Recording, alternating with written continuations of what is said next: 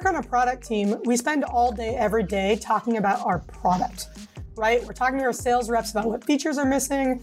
We're talking to our CEO about longer term vision for the product. We're talking to our support teams about kind of what bugs and challenges customers are having. But it's all very product centric.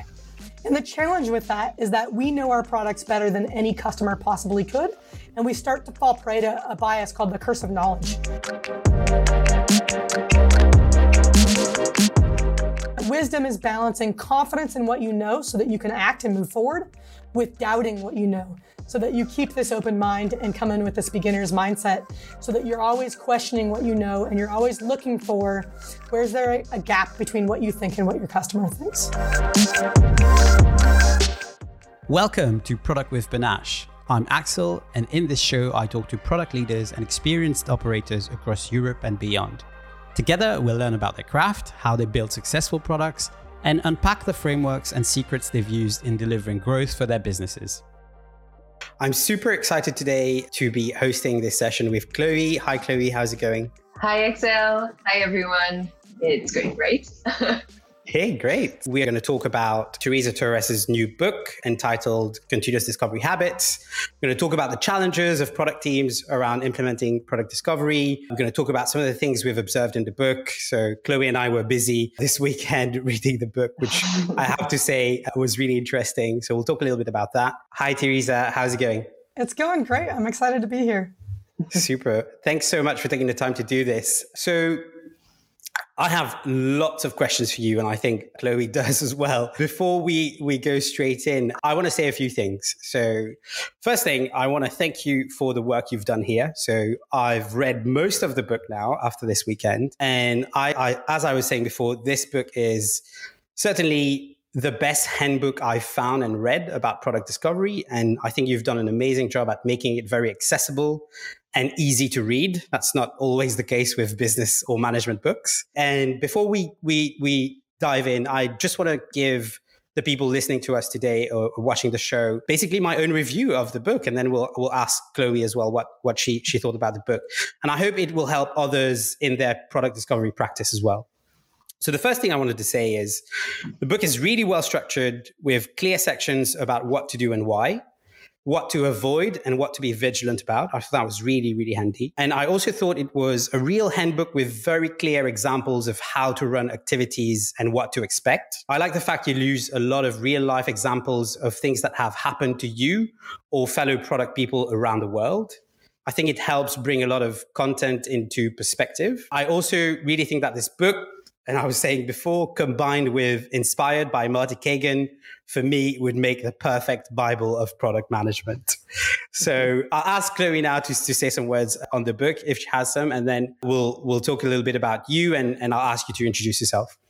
Yeah, thanks, Axel. Well, to me, this book, I, I felt understood by this book as as I was a former product manager and then a UX researcher. So I I, I thank you for this because it's it's really necessary to kind of state the obvious that it's not that easy to come from output to outcomes and to do kind of product management by the books as we like to call it. So so thank you for this. And it was very as you said axel very straightforward and based with really concrete and practical examples. So that's all the the gold mine kind of thing that you want when you dig in a book to to actually see uh, example it feels like you're very connected with product trios as you say in the book and you don't just stay in in the in the product probably leadership where you are very connected to reality of what happened in product management. So i really recommend that you read this book because you will feel understood as a product builder i'm sure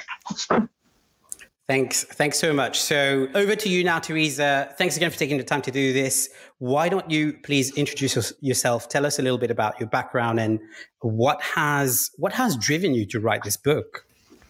Yeah, great. Well, first of all, Axel and Chloe, thank you so much for those kind words. My goal with the book really was to create an actionable actionable handbook for product trios. And so I love that it sounds like that that landed pretty well. So thank you for those kind words. So I work as a product discovery coach. I've been doing that for the last 8 years. I work exclusively with product trios, so I work at the team level. I've gotten asked to do a lot of work at the leadership level and, I've, and on the org transformation side. But what I really love is helping a product trio learn how to be a high performing collaborative team, which forget the discovery side, just learning how to be a truly collaborative product trio is hard enough on its own. And then layering onto that, how do we stay really close to our customers and make sure that we are infusing as many of our daily decisions with customer input as possible so that we can guarantee that we're creating products that both create value for the customer and for our business. And my goal with the book really was just to give teams a really clear picture of what good looks like, a starting point. So there is no recipe for good discovery, but at least give them a starting point where they can start to adopt some new tactics, some new methods, and then kind of evolve it from there. And I'm really excited to see what people do with it and how they do evolve it and how we keep pushing the practice of discovery forward. Amazing. Was there, I'm very curious, was there like a, a, flipping moment where you said, okay, now based on my X years of, you know, uh, training, advising, and coaching these teams, I'm going to put all of this in writing? Or how, how, did, how did it happen? Yeah, so I actually made the mistake of announcing in 2016 that I was going to write a book. So, so, so here we are five years later, and the book is finally coming out. So what happened in 2016 was in early 2016, I was working with a product team and they gave me some feedback. They said, Teresa, you're teaching us a lot of good tactics, but we don't know what to do when. And that was really eye opening to me because one of my key principles as a coach is I want to get a team to be self-sufficient and running on their own as quickly as possible. So I don't want a dependency upon me. And so that really led to me thinking about how am I making decisions about what to do when and how can I better guide this team? And coming out of that work was the, I basically came up with the opportunity solution tree and I started using it in my coaching practice. And it was really powerful. It had a really big impact on how teams were doing work. It helped a ton with just team alignment and then really helping with this problem of how do you know what to do when. And for listeners that aren't familiar with the opportunity solution tree, it's just a visual that helps you chart your best path to your desired outcome. And the visual nature of it is what really helps with that team alignment. And it gives you visual feedback of, of where you might have a gap in your discovery process. And so I knew at that time that it was a powerful enough tool that I wanted to get it into a lot of people's hands. And so I announced naively that I was going to write a book. And so I actually tried to write a book in 2016. And actually, as a product manager, I hated the process of writing a book because it's a it's a it's a, a, the epitome of the waterfall process, right? You spend a lot yes. of time by yourself putting words on paper, and then you release it in the world and you hope that it's good. And I didn't really want to do that, and so I took a step back and said, "How can I test the ideas that I want to put in this book?" And that led mm-hmm. that led to me being really taking a product manager mindset to my coaching curriculum. So how can I codify my coaching curriculum in a way that I can test it and run cohorts through it? And that's what I that's what I've been doing for the last 5 years. So I work with sets of teams in coaching. I also have a number of courses through the Product Talk Academy that has allowed me to test this content. And it really was in the last year and a half about a year and a half ago in December of 2019, I really started to, started to feel like, okay, the data is starting to show. It's time to put this in the mm. book. Well, it Brilliant. really reflects it really reflects it in the book, as we said earlier. Like it really feels very connected, deeply rooted in reality, and it makes it to me a great handbook. Kind of keep through your career as a product manager. Brilliant. Before we delve into the ins and outs of continuous discovery, I think there's a foundational thing we need to address, which is really the relation between our role as part of a product trio, making product decisions every day, and the interactions we have with customers or end users. So what I'm talking about is, you know, this relationship there is between making product decisions and talking to end users. Can you please clarify why, from your point of view, it is important that teams adopt this continuous discovery habits? Yeah, it's really simple. So when we work on a product team, we spend all day, every day talking about our product, right? We're talking to our sales reps about what features are missing. We're talking to our CEO about longer term vision for the product. We're talking to our support teams about kind of what bugs and challenges customers are having. But it's all very product centric. And the challenge with that is that we know our products better than any customer possibly could. And we start to fall prey to a bias called the curse of knowledge, right? Where we understand the underlying model, data model, we understand the interface, everything seems easy for us. We know exactly what goes where. Customers don't have this luxury, right? And so what happens over time if we don't spend time with our customers is that we fall more and more prey to that curse of knowledge bias. And we start to build a product that's hard for our customers to understand. It doesn't quite reflect their world and how they want to use it. And the example that I give for this a lot is that if you look at your mobile phone, and I'm sure everybody has one within arm's reach, You probably have dozens of apps on your phone that you were really excited about at one point. You downloaded it, and then as you used it, it didn't quite work the way that you expected it to, right? And that could be anything. It could be a clunky interface. It could be it was missing a key feature. It could be the workflow just didn't match the way that your brain worked. And we see this like day after day, week after week, that products just fall short. And a lot of that is not like it's easy to think, oh, that team's just not very smart, or they must not be a very good company. The reality is, most people working in product are really smart, capable people. They care about their customers. They're just not spending enough time with them to make sure that those teeny tiny daily decisions are the right ones. Mm. I just had one quick question, just bouncing from this topic. I I found it very challenging as a product manager, designer, engineer to do this kind of research and interviews without any bias because because we we have this like we decide what's the what's the overall result of all this study. How how do you manage to cope with all those biases and kind of keep this fresh eye and and fresh ear i would say as you listen to customers yeah, this is exactly what makes discovery hard is the human brain just gets in the way, right? So there's mm-hmm. a number of biases that come into play. One is the escalation of commitment is a really big bias that comes into play, which is basically this. The more we invest in an idea, the more we fall in love with the idea. The more we identify with the idea, the harder it is to see the flaws. This is really closely coupled with confirmation bias, which is as we test an idea, we're much more likely to see the confirming evidence than the disconfirming evidence. But we also see the curse of knowledge come up. We also see biases related to sort of group dynamics and come up. And so really my goal in working with teams and developing these practices is how do we create practices that help us overcome our limitations given that we all have human brains and and a lot of this comes up in the research that we do right so a lot of people in the industry that are doing research we learned it in industry what i mean by that is we don't have academic backgrounds in research and so we don't always have some of the like fundamental research concepts of understanding what leads to reliable and valid research. Mm. So one of another one of my goals is how do we start to introduce some of those ideas in a way that doesn't lead to us doing large long scale academic research like we just don't have time mm. for that right we really need to do fast research the good news is is unlike in the academic world we have really fast feedback cycles. So the other thing I tried to do in this in this book is really introduce research methods that will help us collect reliable and valid feedback, but on a timeline that works for product teams.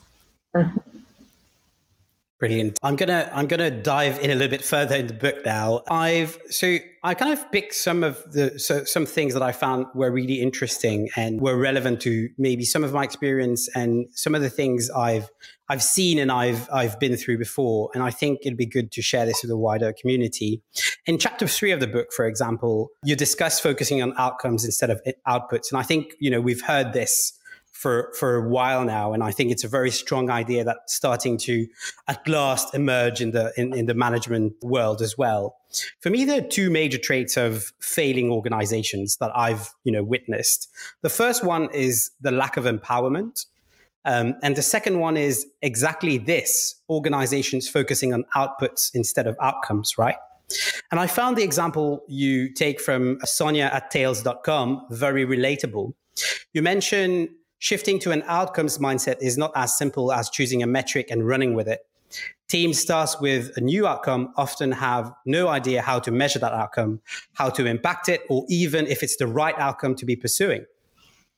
And in the conversation I had recently with you on the Continuous Discovery Habits Masterclass, you mentioned that you prefer working with product teams rather than leadership teams. And we talked about that in the intro as well. How do you manage environments where there's poor product leadership, essentially, where teams are not very empowered? Yeah, so I'll start by saying there's a lot of work to be done at the organizational level and the leadership level. So when I say that I prefer to work with teams, I'm not saying that work isn't important. It's critically important and it's actually really hard work. And I'm really happy to yeah. see that Marty mm. Cagan came out with Empowered and then started starting to Marty Cagan and Chris Jones came out with Empowered and is starting to work at that level. Petra Wille has a phenomenal book, Strong Product People, that's really aimed towards product leaders. So I don't want to, I'm not trying to underemphasize that level. I actually think it might be our biggest bottleneck right now. Correct. Um, I choose to work at the team level because it's really fun for me. I love yeah. working with people on the ground building products. I feel like we still have a lot of work to do there. And those folks are really eager to learn, which makes them really fun to work with. So that's the first thing I'll say is that it's not because I don't think the other stuff is important. I do think so. There's this sort of like b- naive belief that like, oh, well, we've we've always had KPIs. So if we just pick a number, we can just tell this team drive this outcome, and you'll be you'll be empowered and you'll go do your work. It's a little bit more complicated than that for a couple of reasons. So first of all, organizations are in the middle of transformations. We talk about digital transformations, which really is just trying to wrap your head around this product led mindset, leading with digital products. But there's more to it than that. Like there's this fundamental mindset shift and I get into this a little bit in the book at the team level, but the same mindset shifts need to happen at the leadership and organizational level where we have to let go of this idea that we can predict the future. Right? And a lot of business is set up around predicting the future. We we come up with 5-year strategic plans. We do annual budgeting. We pick projects and initiatives that we're going to focus on for the year. We come up with 12-month roadmaps. All of this assumes that today we can forecast and predict what we should be working on six months from now, nine months from now, a year from now, three years from now. And the reality is, is the world is always changing. And we got a big dose of that in 2020, right? The world saw a massive Correct. change in 2020. now, hopefully we don't face a global pandemic very often in our lifetimes. Let's cross our fingers. But it doesn't have to be a global pandemic. It could be a new competitor in your market. It could be a new technology dis- that disrupts what you're doing. It could be a shift in your consumers' mindsets. So there's lots of things that can have an impact that could change the landscape for you. And so if we stick rigidly to a plan, we're going to miss the opportunities to react to those changes. So that's the first piece. And like we're seeing as an organizations and leaders starting to accept the fact that, hey, the world is changing quickly. The internet has completely changed the pace at which competition happens. And that really we need to be a, mo- a lot more adaptable. And that's why we're seeing everybody talk about agile. But the reality is we only kind of get it. We don't really know what this looks like in practice. It's still a mm. hard mindset change. And so Yeah. we think like, oh, we'll just say you're empowered and it will work out fine. Where, whereas in reality, like every step of the way, like we pull them back into this future. It's a daily struggle, right? Yeah. Right. And then, and then, Axel, I think what you were getting into is there's sort of this skill involved in setting an outcome. And we see this in Sonia's story in the book, and that they, they set out to focus on an outcome like 90 day retention. And they realized like 90 day retention is kind of a terrible metric because they have to wait 90 days to see the impact on that goal, on that metric, right? So they make some product changes and they don't really know if they had an impact until 90 days later. And so that story is just the story of like how they continue to evolve that outcome to make it more actionable, to make it more meaningful, but have it still tied to the business outcome that mattered, which was 90 day retention. And that's one of the reasons why I teach a continuous process is that we're continuously learning. We're continuously learning how to measure things. And if that outcome isn't continuously evolving, just like everything else, it's going to get stale and you're going to be optimizing the wrong metric. What's hard about all of this is that until you start to see what a good continuous process looks like, it takes this leap of faith because it's so fundamentally different from how we've worked in the past. And, and it's and it's to to some extent it's it's humane, right? Because you know what you get from your current methodology of doing whatever you're doing now, but you don't know what you get with this new thing that you that you're going to try, right? Yeah. So you kind of have to take this leap of faith. I completely agree. And I guess my follow-up question would be, you know, what advice would you give to the people in these teams that maybe are struggling to get this point across that, you know, we have to do things differently. We have to we have to do product discovery. Let's not even talk about continuous discovery. We have to do some discovery, right? What what advice would you give to to these people in these product trios? Yeah, so at the end of the book, you may not have gotten there yet. There is a chapter that's all about okay, so I read this book, it sounds great, but this is nothing like what my organization looks like. In fact, I open every every chapter with a quote, and the quote in that chapter is, Yeah. "But this isn't how my company works, and it's attributed to you, the reader." So I feel your pain. the vast majority of product people do not have the luxury of working in an organization that works this way. But that chapter is chock full of tips of how can you get started, right? And the big the big idea in that chapter is this. You have a lot more agency and the ability to impact the way that you work today than you think, right? So you don't have to wait for per- permission. There's a lot of things that you can get started today. And I know this because this was my full time employee experience.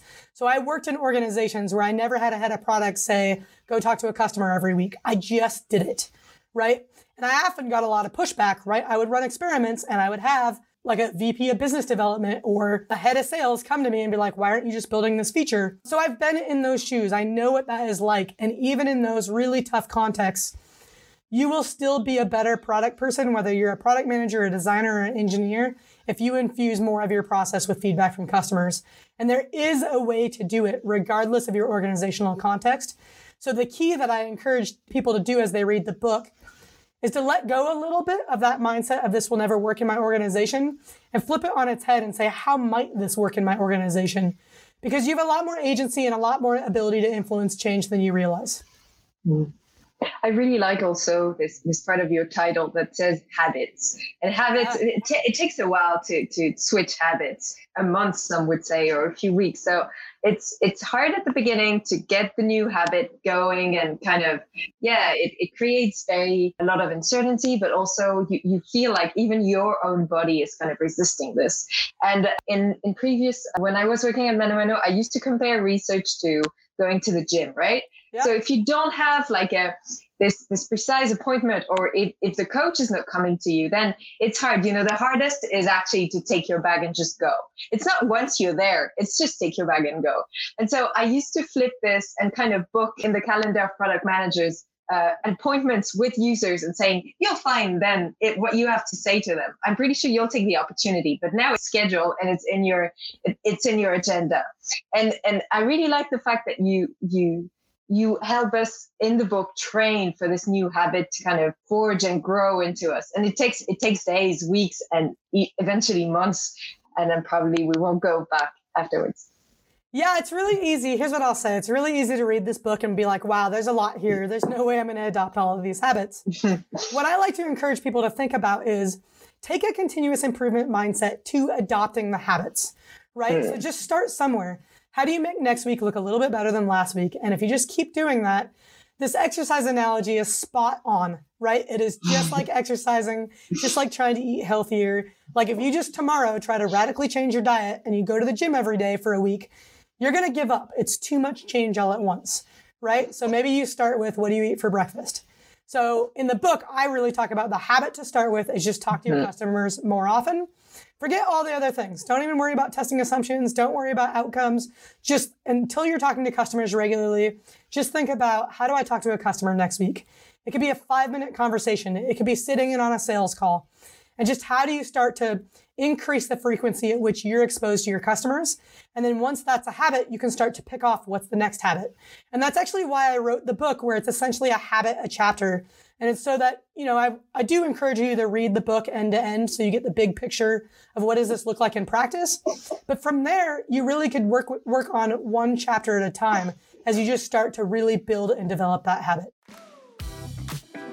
Do you feel stuck, not knowing how to tackle a problem? Or you're looking for a solution to help your team members grow in their craft? Either way, check out panache.io. Panache works with product leaders to bring expert insights and proven frameworks you can use in your role as a product person. Companies like Atlassian, Content Square, and Mirakl all choose Panache to provide the right level of training and coaching to their product teams so they can perform at their best. Whether you're a product leader or an individual contributor, head to panache.io to get an idea of how we can help you level up today.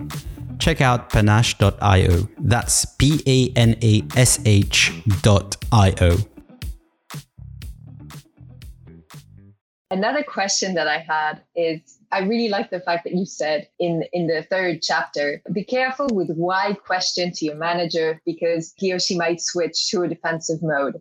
And I really like this because I feel like it's it's so true. We can't really say with like this kind of naive, kind of childish pause to just ask why and why and why question to our to our product leaders just because they feel like you're doubting their leadership, even if you're not.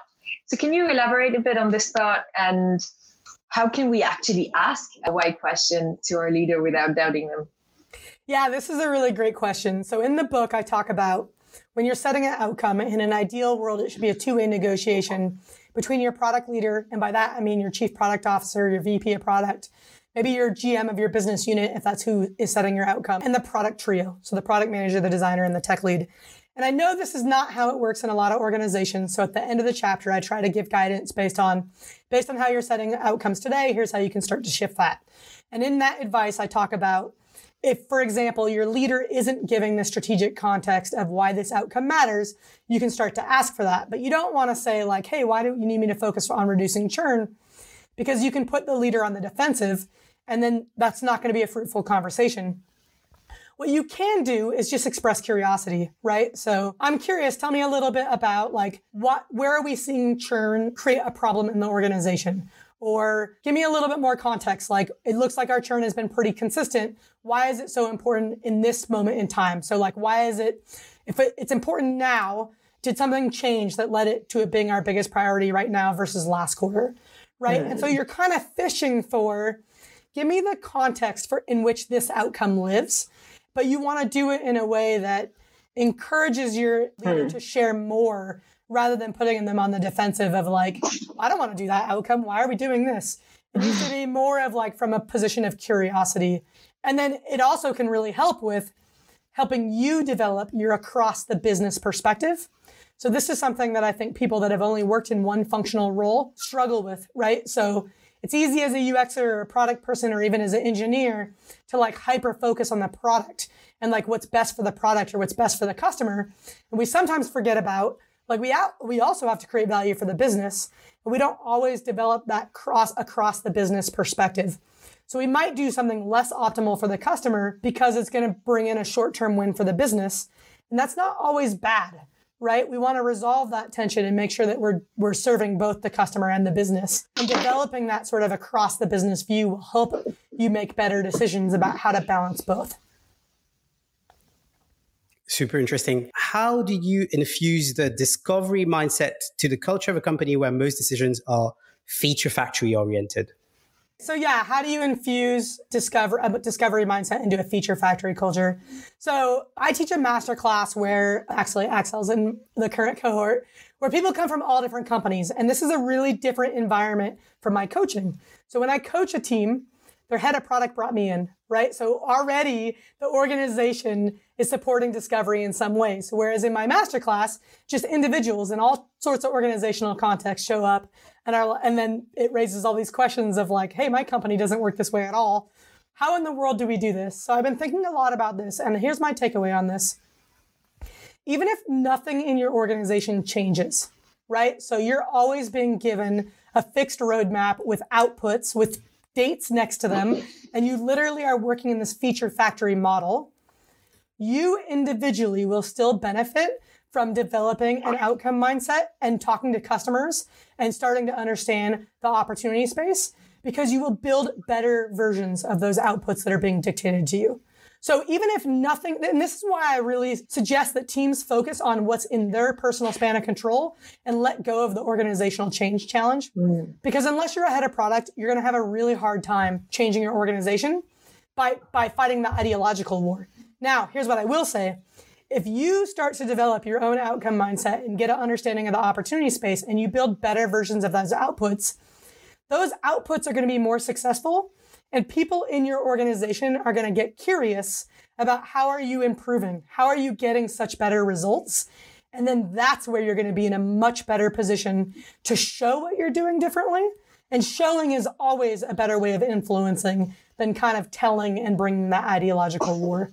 So I would say let go of the organizational change piece and just focus on what your you and your individual trio are doing and work to put as many of these habits into practice and what's going to happen is your organization is going to get curious about how you're working and you're going to be in a much better influence. And I guess there's also this idea of how would I put it? It's almost like, you know, don't don't ask for permission, ask for forgiveness. I think we go back to yeah. this idea as well, right? And in in the chapter 5 of the book, so we'll talk a little bit about continuous interviewing. You share a lot of very hands-on advice and content around how to interview regularly and you know what's the best practice, etc.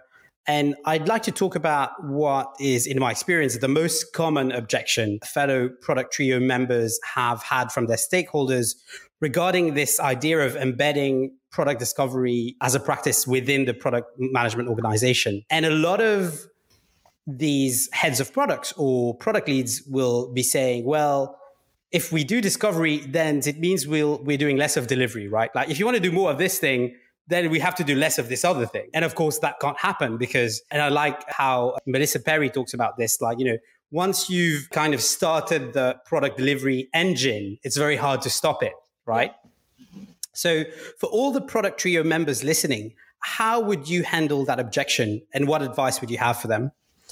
Yeah, so this is the key to continuous interviewing. So, if you let's say that you your idea of interviewing is this project mindset of interviewing which is mm. in a typical project we interview 6 to 12 people. It takes weeks to recruit them. It takes weeks to conduct all the interviews. We then do like this affinity diagramming or affinity mapping exercise where we look at key insights and we have to create a research report and then nobody reads it. And what happens in that project world is that it takes we think about interviewing as this big project that takes a long time I want to be really clear. I am not dissing project research. There are long horizon, bigger strategic questions that do need project research. And if you work with a centralized user research team that is doing that research, leverage it. That is awesome. So there is a place, a time and a place for project research. However, product trios don't have time for big project research. We don't, right? This is where we're going to be consumed by delivery.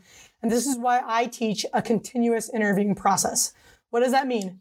Talk to at least one customer every week. So you're not, and, and the key to this cadence is to automate your recruiting process. So you're showing up on Monday morning, you have a 30 minute conversation with a customer on your calendar. You had to do nothing to get there and nothing to get it there. And you're just, it's easier to do an interview than to not do an interview. It will take work to automate your recruiting process. You're going to have to experiment. There's ideas in the book for how to do that. We cover even more ideas in our continuous interviewing course. So if one of the three methods in the book doesn't work for you, reach out. We have lots of other methods. But here's the key. Even in your busiest week, your release went wrong, you have an upset customer, you do have time to conduct a 30 minute interview, right? So the, the goal to making discovery continuous, even though you're probably double and triple booked, is to do teeny tiny research activities. And what do I mean by that? That could literally be one 20 minute interview every week. And the reason why this is so powerful is when you talk to your customers every week, you start to realize your mental model of how your product work it works is different from how your customer's mental model of how your product works. And then that reminds you, like, hey, we probably should test this idea, or we should probably prototype this, or maybe we should test this assumption, right? So that one 20 minute meeting is a keystone habit that's going to unlock the other behaviors. It's just going to become obvious, and you're going to start to see it's going to cost you more time in the end if you don't do those things. And then I have met some teams where even adding a 30 minute meeting, like they literally do not have room in their calendar because they're in meetings 10 hours a day. So what I would recommend is literally print out your calendar, find a red pen, and start Xing out meetings. You do not need to be in all of those meetings. I don't even need to know anything about your company or your corporate culture. I can guarantee you don't need to be in all of those meetings. And the reason why you are is because it makes you feel important and it feeds your ego a little bit, right? So we have to first do the work of looking at our calendar and saying, which of these meetings can I get out of and stop going?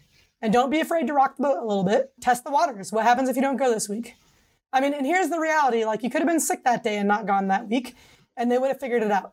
So, the, world go, the world goes on. yeah. So if you really are booked 10 hours a day, the first step is get out of those meetings. You do not need to be in most of them. Correct. Thanks. Thanks so much for that. Did you want to did you want to jump on something here? Yeah, yeah, I had a couple questions on this on this chapter five. First was I wonder if the ratio about delivery discovery is kind of similar to each member of the product trio. Because when I was kind of doing all those small interviews back then, I I had some friction with engineers that didn't really want to go or quite didn't know how or felt like they were not supposed to be here. They, w- they would like to watch but not intervene. Or what do you think?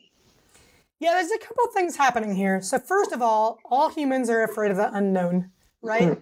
So if I go to an engineer and I say, "Hey, do you want to come be part of our discovery?" and they don't know what that means, they're immediately uncomfortable, right? We're we're ma- we're putting them in a position where they're going to feel like they're missing expertise. And so we need a better onboarding process for somebody who is new to discovery. Just like we onboard first time customers, we need to onboard first time discovery members, right? So we need to help them be comfortable. We don't want to throw them in and be like, okay, you conduct the interview. We can start with, Just come observe. And then we can move on to okay, how about help notate, note, take notes. And then we can move on to help us come up with the right questions to ask. And then we can move on to let's practice with each other so you can practice interviewing. And then eventually they interview a customer, right? So there's there's ways to onboard people to these skills without just throwing them into the deep end. So that's the first thing. The second thing is with engineers in particular, we have spent decades training engineers that their value is to write code and that we don't want them to have an opinion about what to build. And so they don't believe us when we say, come participate in discovery and you get to help make decisions about what to build. Because for literally decades, we've told them, these are your requirements, just go be an order taker. And so we have a lot of trust we need to rebuild. Right. So that's the second factor that's coming in there is that like we gotta we gotta build that bridge. We gotta help them see that if they do participate in discovery, we they will actually get to influence what we build. And then the third thing is because of that first and second thing, we do have a lot of engineers that really do want to write code all day and they really don't want to talk to customers and they don't want to be involved in this. and so I've heard some engineers literally say like, no, I'm an engineer because I'm an introvert and I just want to sit at my computer all day and write code. And so here's what I would say in that instance. I have met many engineers who don't want to be part of discovery, but I have never met an engineer who doesn't want to have an opinion about what they build. And so you have to connect the dots between those two things. We are going to make decisions about what to build based on what we learn from our customers. And so if you want to have an opinion about what we're building, you need to have first hand exposure to the customer and be a part of the discovery process. Thank you. That's a very powerful last sentence. I really like it. And I'm going to quote you on this one. I think so. this is going to end up being a poster somewhere, you know, like if you exactly. want to, if you want to have an opinion, you have to be part of product you, discovery. So. Yeah.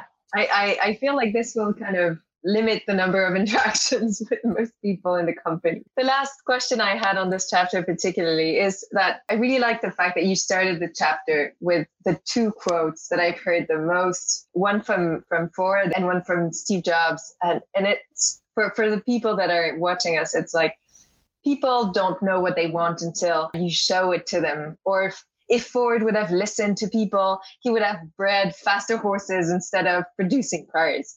And I see how product people miss this point in research or product leaders. It's like they ask the customer to give them answers on what to build rather than to describe precisely their problem.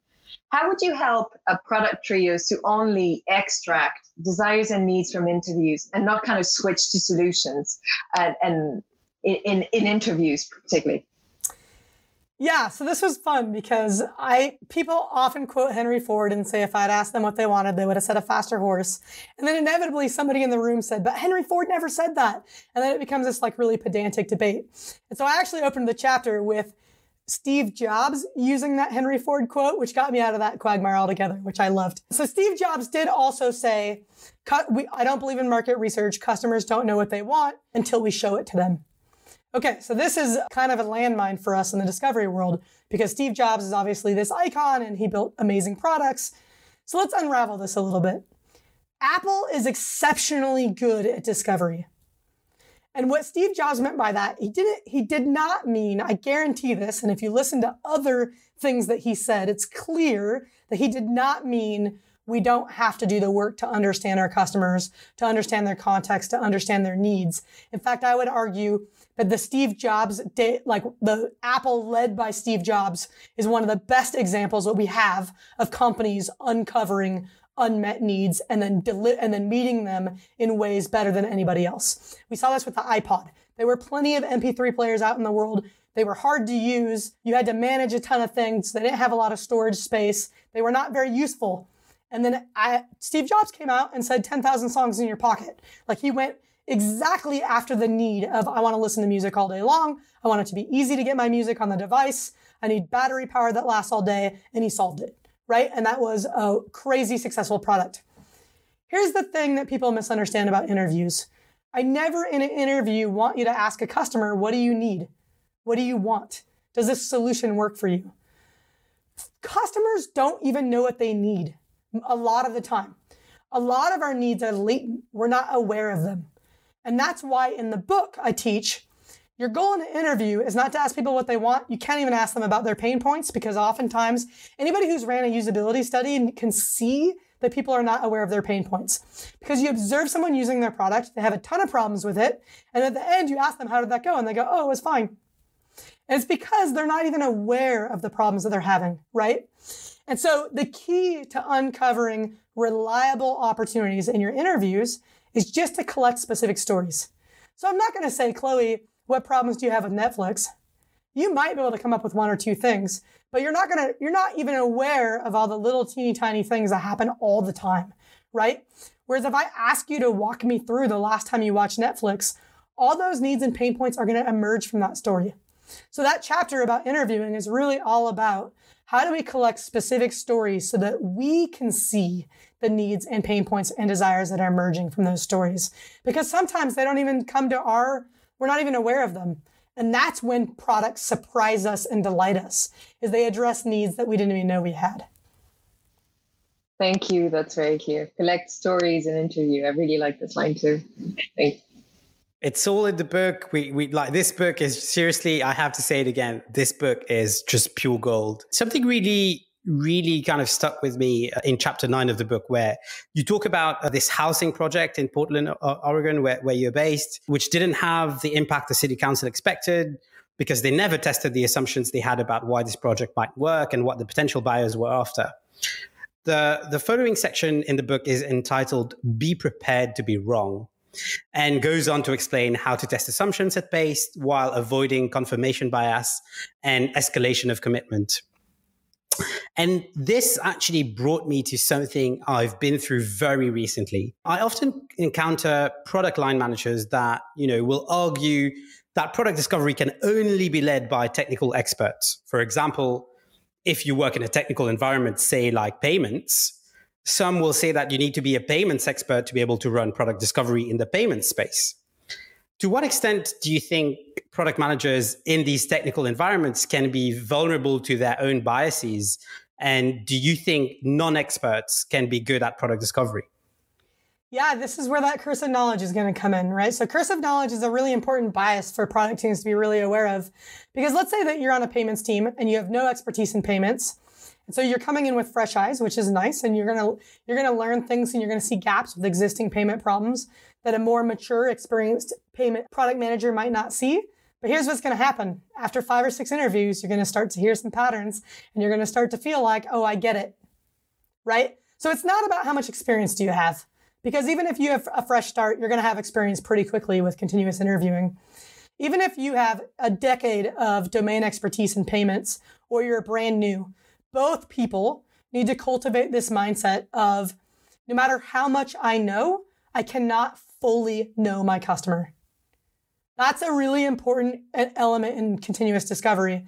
And so, what I really encourage teams to do in every single interview is to really search for what makes this customer unique, what's surprising to me in this interview, and how do you come in with that beginner's mind every single time. And this be prepared to be wrong phrase comes from Decisive, Chip and Dan Heath's book that summarizes decision making research.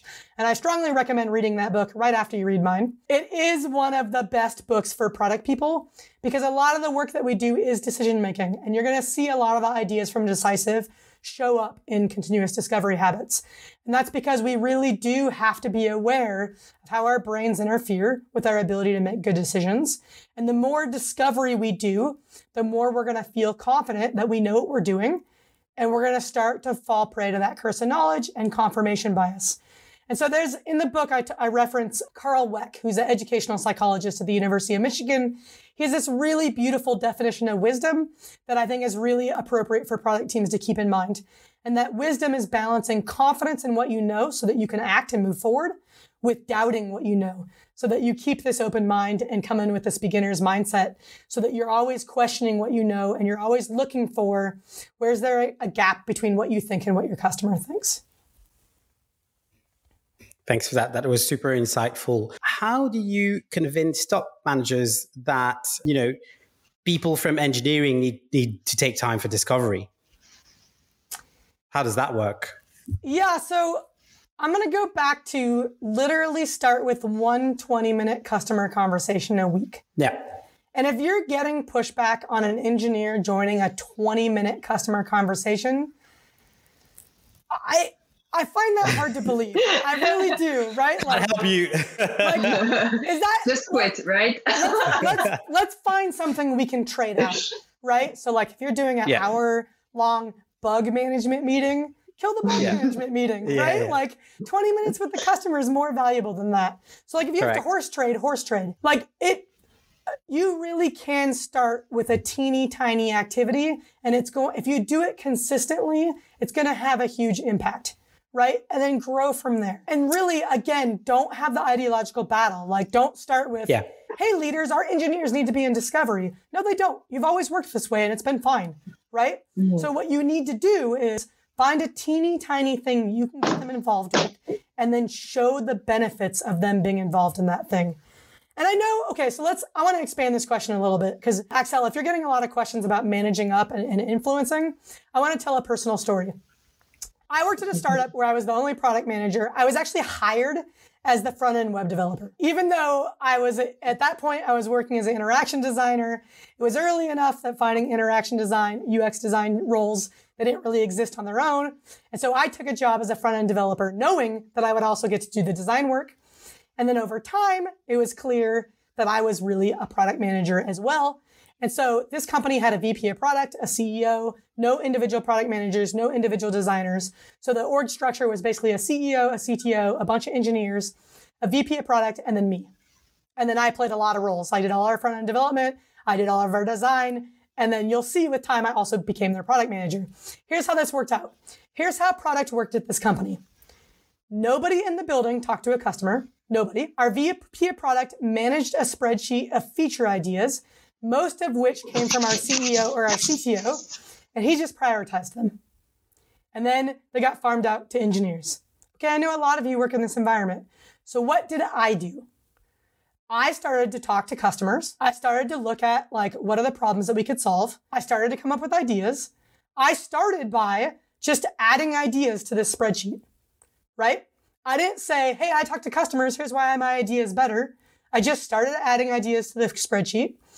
Over time, I, I still worked on the ideas that had no validation whatsoever, that just came from somebody's random idea. But I worked to get my ideas in there. Over time, some of my ideas got picked, and I continued to do the discovery to make sure those ideas were good. I continued to do the discovery on other people's ideas right? So if I took something from that, if I was given something from that spreadsheet and it was like random CEO's idea, I still talked to customers about it. I still worked to make that idea as good as it could be.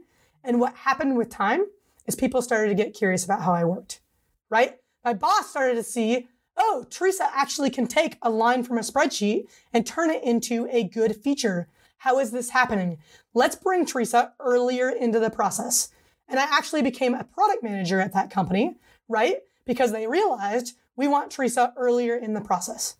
So again, I didn't try to change the way my boss worked, the VP of product. I didn't try to change the way our CEO worked. I just started to do discovery, had an impact, and then people got curious about how I worked.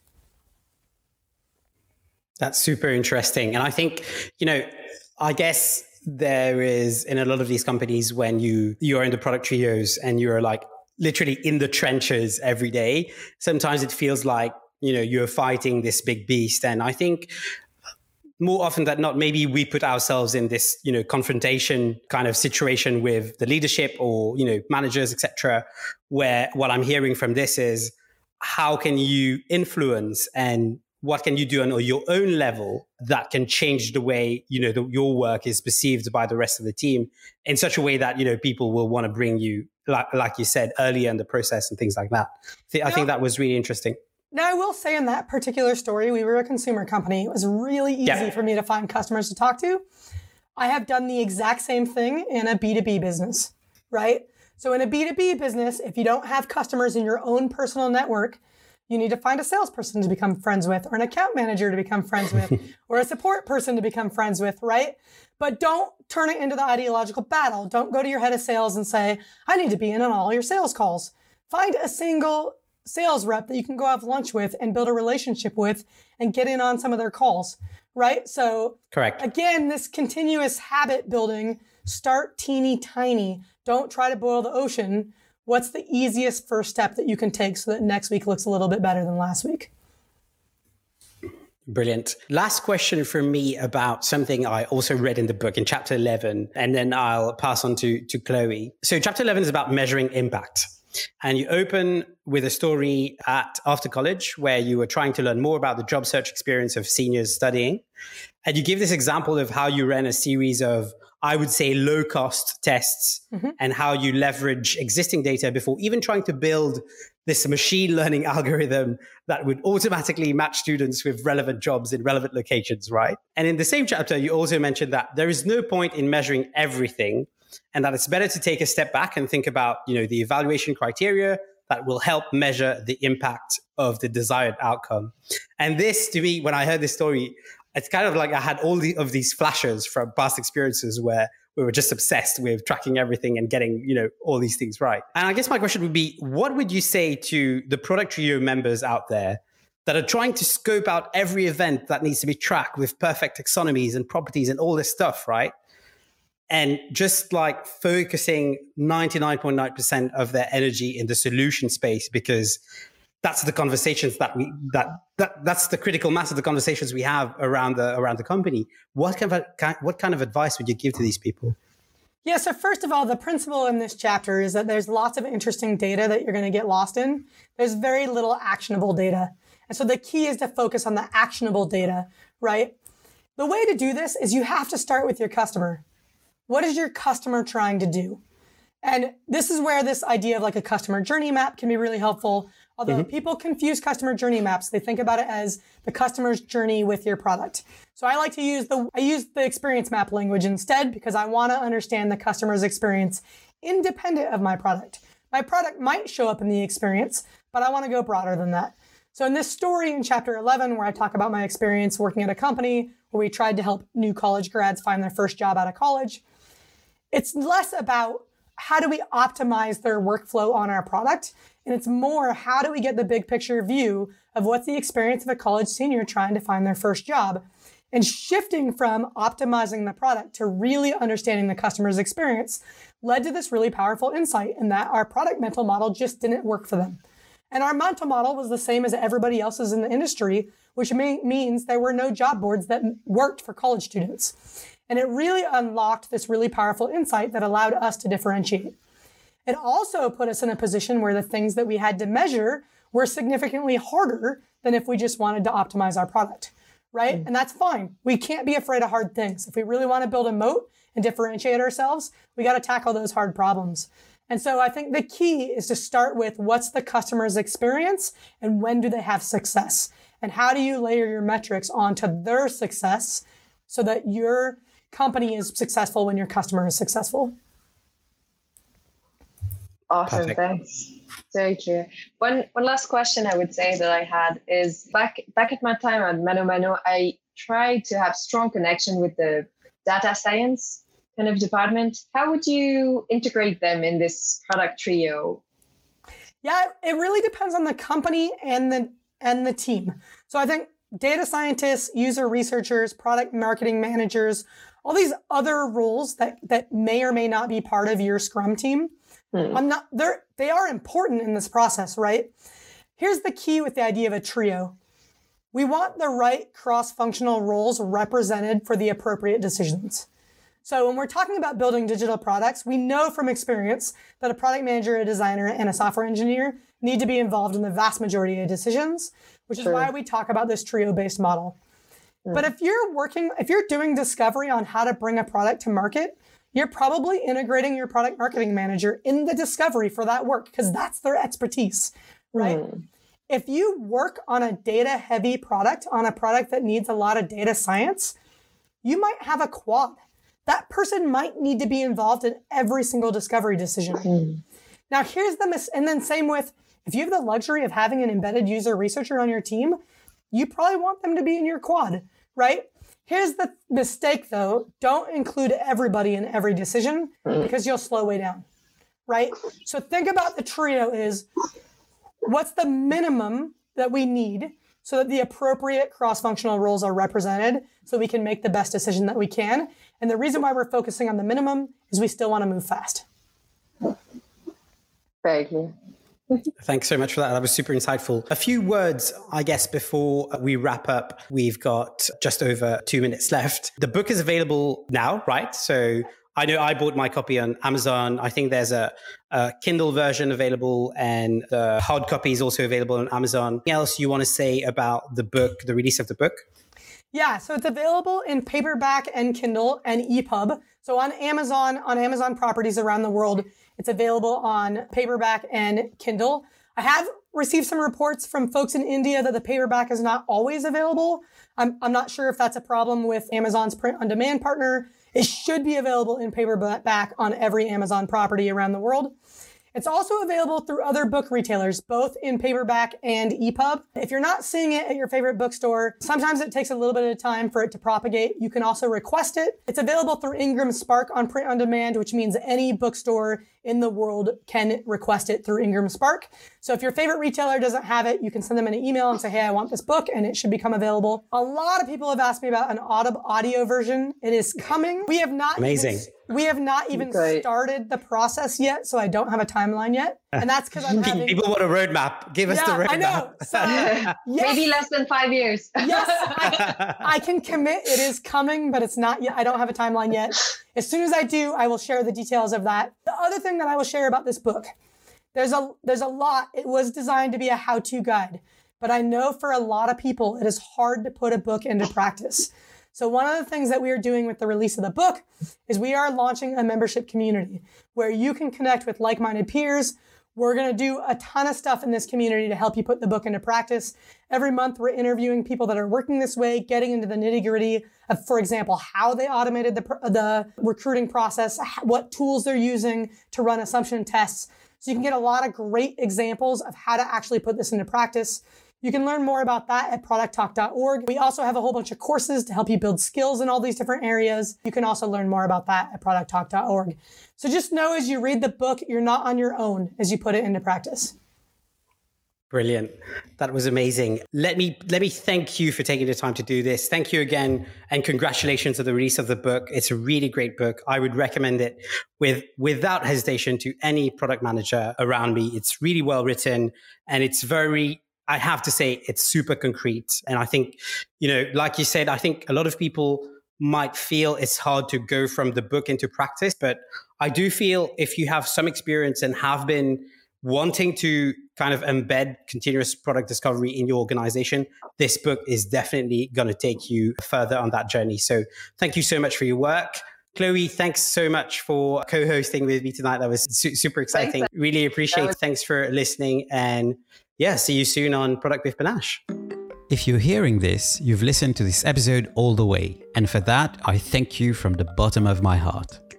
You can subscribe to the show on Apple Podcasts, Spotify, Google Podcasts, or your favorite platform. Also, if you have a minute, please consider giving us a rating as it helps other listeners find the show. You can find all the episodes and resources on panache.io slash podcast. That's P-A-N-A-S-H dot I-O slash podcast. Until next time.